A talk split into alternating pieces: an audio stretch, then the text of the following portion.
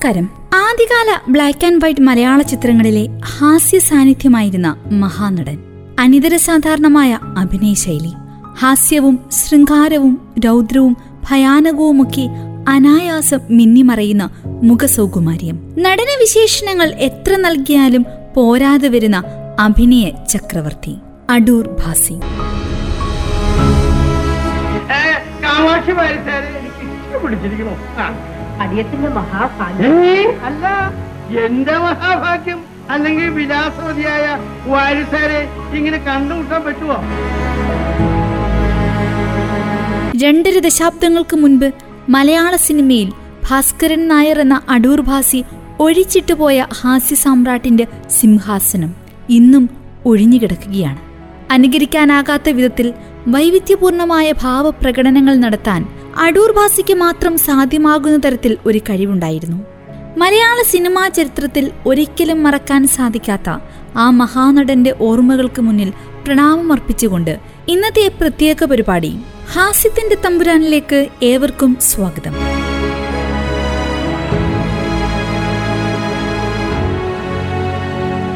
നിങ്ങളോടൊപ്പമുള്ളത് ഞാൻ സിന്ദൂരി.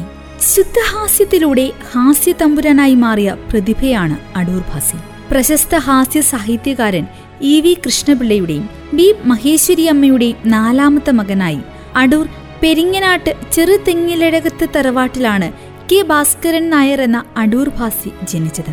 പ്രമുഖ ചലച്ചിത്ര നടനായിരുന്ന പരേതനായ രാമചന്ദ്രൻ നായർ പരേതയായ ഓമനിയമ്മ രാജലക്ഷ്മിയമ്മ പ്രശസ്ത മാധ്യമ പ്രവർത്തകനായിരുന്ന പത്മനാഭൻ നായർ ശങ്കരൻ നായർ കൃഷ്ണൻ നായർ എന്നിവരായിരുന്നു അദ്ദേഹത്തിന്റെ സഹോദരങ്ങൾ. മാതാവാവട്ടെ പ്രശസ്ത സാഹിത്യകാരൻ സി വി രാമൻപിള്ളയുടെ മകൾ. അങ്ങനെ കുടുംബപരമായി തന്നെ കലാപരമായ ഒരു പാരമ്പര്യം അവകാശപ്പെടാനുണ്ട് അടൂർ ഭാസി എന്ന ഭാസ്കരൻ നായർക്ക്. വളരെ സന്തോഷകരമായ ബാല്യകാലം. ആ ബാല്യകാലത്തിനിടയിൽ പിതാവായ ഇ വി കൃഷ്ണപിള്ള അന്തരിച്ചു. അച്ഛന്റെ മരണത്തോടെ അവർ അടൂരിലേക്ക് താമസം മാറ്റി.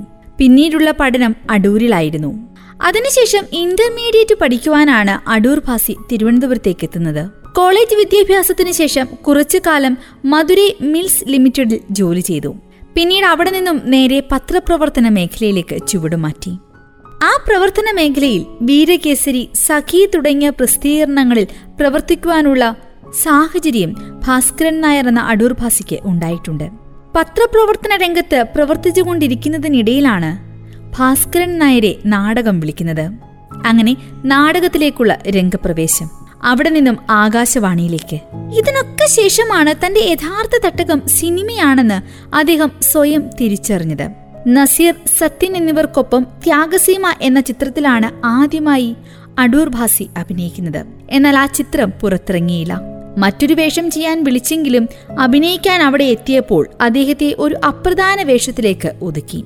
ഇതോടെ സിനിമ ഉപേക്ഷിച്ച അടൂർ ഭാസിയെ പിന്നീട് സിനിമ തേടി വരികയായിരുന്നു ആയിരത്തി തൊള്ളായിരത്തി അൻപത്തി മൂന്നിൽ വിമൽകുമാർ സംവിധാനം ചെയ്ത തിരമാല എന്ന ചിത്രത്തിലാണ് പിന്നീട് അദ്ദേഹം അഭിനയിക്കുന്നത്.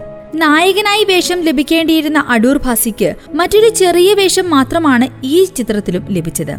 പൂമംഗലത്തെ കാരണവർ കുറുപ്പിന്റെ മകൾ ലക്ഷ്മിയെ വള്ളംകെടുത്തുകാരൻ പണിക്കരുടെ മകൻ വേണു പ്രേമിക്കുന്നതും കുറുപ്പ് മകളെ പണക്കാരനായ വിജയനെ വിവാഹം ചെയ്തു കൊടുക്കുന്നതുമാണ് തിരമാല എന്ന ചിത്രത്തിന്റെ ഇതിവൃത്തം. ആ സിനിമയിൽ അത്ര ശ്രദ്ധേയമല്ലാത്ത വേഷമാണ് അടൂർ ഭാസി ചെയ്തതെങ്കിലും.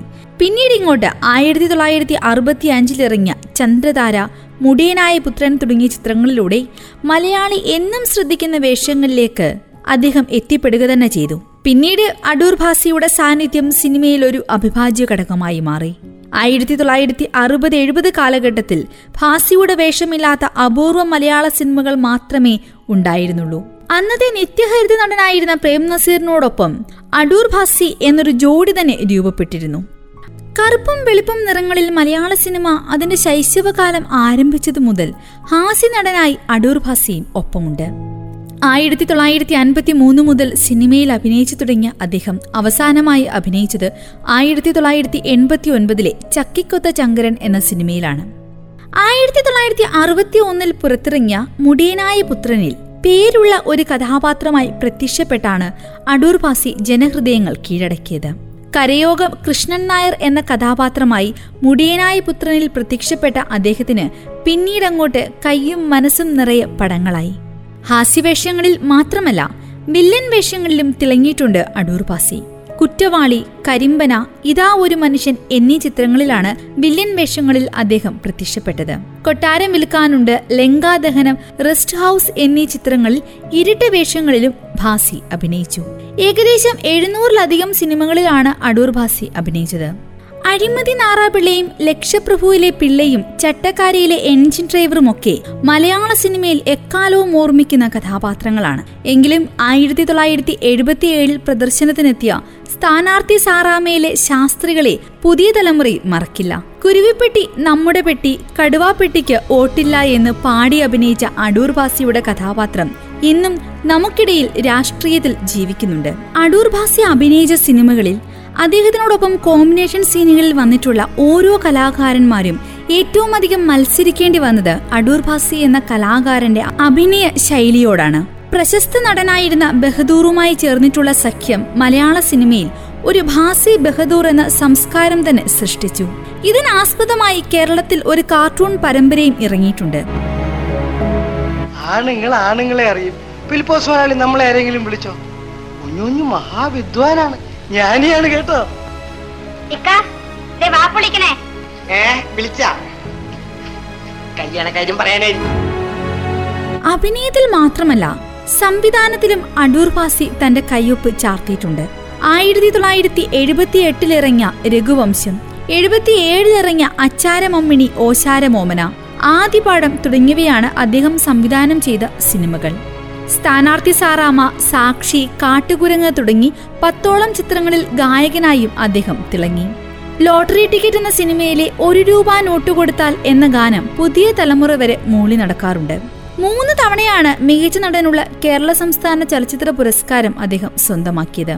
ആയിരത്തി തൊള്ളായിരത്തി എഴുപത്തി ഒൻപതിൽ ചെറിയാച്ചന്റെ ക്രൂരകൃത്യങ്ങളിലെ അഭിനയത്തിനും ആയിരത്തി തൊള്ളായിരത്തി എഴുപത്തിനാലിൽ ചട്ടക്കാരിയിലെ അഭിനയത്തിനും മികച്ച നടനുള്ള കേരള സംസ്ഥാന ചലച്ചിത്ര പുരസ്കാരം നേടിയപ്പോൾ ആയിരത്തി തൊള്ളായിരത്തി എൺപത്തിനാലിൽ ഏപ്രിൽ പതിനെട്ടിലെ അഭിനയത്തിന് മികച്ച രണ്ടാമത്തെ നടനുള്ള കേരള സംസ്ഥാന ചലച്ചിത്ര പുരസ്കാരവും സ്വന്തമാക്കി. മലയാളക്കരയെ അമ്പരിപ്പിക്കുന്ന രീതിയിൽ പെൺവേഷം കെട്ടിയാടാനുള്ള അടൂർ ഭാസിയുടെ പാടവം എടുത്തു പറയേണ്ട മറ്റൊരു പ്രത്യേകതയാണ്. കൊമേഡിയന്മാർ പലരും നാടകത്തിലും സിനിമയിലും സ്ത്രീവേഷത്തിൽ വന്ന് ചിരിപ്പിച്ചിട്ടുണ്ട്. പക്ഷേ ഭാസി സ്ത്രീവേഷത്തിൽ വരുമ്പോൾ വേഷമല്ല ഹാസ്യമാണ് പ്രേക്ഷകനെ കൊണ്ട് കൈയടിപ്പിക്കുന്നത് ഇത്തിക്കര പക്കി സിനിമയിൽ ആൾമാറാട്ടം നടത്തി മുസ്ലിം താത്തയുടെ വേഷത്തിൽ വന്ന് കൊമ്പൻ മീശക്കാരൻ കൊമ്പൻ പണക്കാരൻ എന്ന പാട്ട് പാടുമ്പോൾ നമ്മൾ എണ്ണീറ്റ് നിന്ന് കൈയടിച്ചിട്ടുണ്ട്. ആരോമലുണ്ണി തുടങ്ങി എത്രയോ സിനിമകളിൽ അദ്ദേഹം സ്ത്രീയായി അഭിനയിച്ചു. പാടുന്ന പുഴ സിനിമയിൽ അടൂർ പാസി ട്രിപ്പിൾ റോളിൽ എത്തിയിട്ടുണ്ട്. അമ്മ മകൾ മകൻ. അമ്മയുടെ അഭിനയം കാണുമ്പോൾ അത്ഭുതത്തോടുകൂടി മാത്രമേ നമുക്കത് കണ്ടിരിക്കുവാൻ സാധിച്ചിട്ടുള്ളൂ. അടൂർ ഭാസിക്ക് പെൺവേഷം ഇത്രയധികം വഴങ്ങുവാൻ ഒരു കാരണമുണ്ടെന്ന് പലയിടങ്ങളിലും പറഞ്ഞിട്ടുണ്ട്. അത് ഇതാണ്. കുഞ്ഞിലെ ഒരു കൗതുകത്തിനു വേണ്ടി ഭാസ്കരൻ നായരെ പെണ്ണിന്റെ മട്ടിലാണത്രേ വളർത്തിയിട്ടുള്ളത്. പ്രോക്കിട്ട് കണ്ണെഴുതി കുറി വരച്ച് ഭാസമ്മ എന്ന പേരിട്ട് വളർത്തി. ഈ പേരിട്ടത് മറ്റാരുമായിരുന്നില്ല. സാക്ഷാൽ ഇ വി കൃഷ്ണപിള്ള തന്നെയായിരുന്നു. അസാധാരണമായ അഭിനയ ശൈലി കൊണ്ട് തന്റെ കയ്യിൽ കിട്ടുന്ന ഏതു വേഷവും മറ്റൊരാൾക്കും ചെയ്യാൻ സാധിക്കാത്ത രീതിയിൽ മനോഹരമാക്കുവാൻ എന്നും ശ്രമിച്ചിട്ടുണ്ട് ഈ കലാകാരൻ. അടൂർ ഭാസിയുടെ അഭിനയ ചാരുത മലയാളി ആസ്വദിച്ച സിനിമകൾ എത്ര എടുത്തു പറഞ്ഞാലും തീരില്ല. എന്നാൽ ഗുരുവായൂർ കേശവൻ എന്ന മലയാളി എക്കാലത്തും മനസ്സിലിട്ട് താലോലിക്കുന്ന ചിത്രത്തിലെ ആനക്കാരൻ ആ കഥാപാത്രം അദ്ദേഹത്തോളം മനോഹരമാക്കുവാൻ മറ്റൊരു കലാകാരനും സാധിക്കില്ല എന്ന് നിസ്സംശയം പറയാം. ഇതെന്റെ ഗുരുദാസൻ കോശാപ്പള്ളി ആശാരി ഏൽപ്പിക്കാനുള്ള മകൾക്ക് എന്താണ് ഈ താഴോട്ട് വയ്ക്കാനും പാടില്ല മറുകയും മാറ്റാനും പാടില്ല. കാമാക്ഷി വേണച്ചാൽ ഈ ചെല്ലം തുറന്ന് ആ പിശാങ്കത്തി എടുക്കൂ. കേശവ ആ സാധു കൊല എടുത്തുകൊണ്ട് പോയിക്കോട്ടെ. അയാൾ കുറ്റം സമ്മതിച്ച് മാപ്പ് പറഞ്ഞത് കേട്ടില്ലേ? ഈ മഹാനടൻ ഇന്നും അദ്ദേഹത്തിന്റെ ജീവസുറ്റ കഥാപാത്രങ്ങളിലൂടെ മലയാള സിനിമയിൽ നിറഞ്ഞു നിൽക്കുന്നു. ആ മഹാനടന്റെ ഓർമ്മകൾക്ക് മുന്നിൽ പ്രണാമം അർപ്പിച്ചുകൊണ്ട് ഇന്നത്തെ പ്രത്യേക പരിപാടി ഇവിടെ പൂർണമാവുകയാണ്.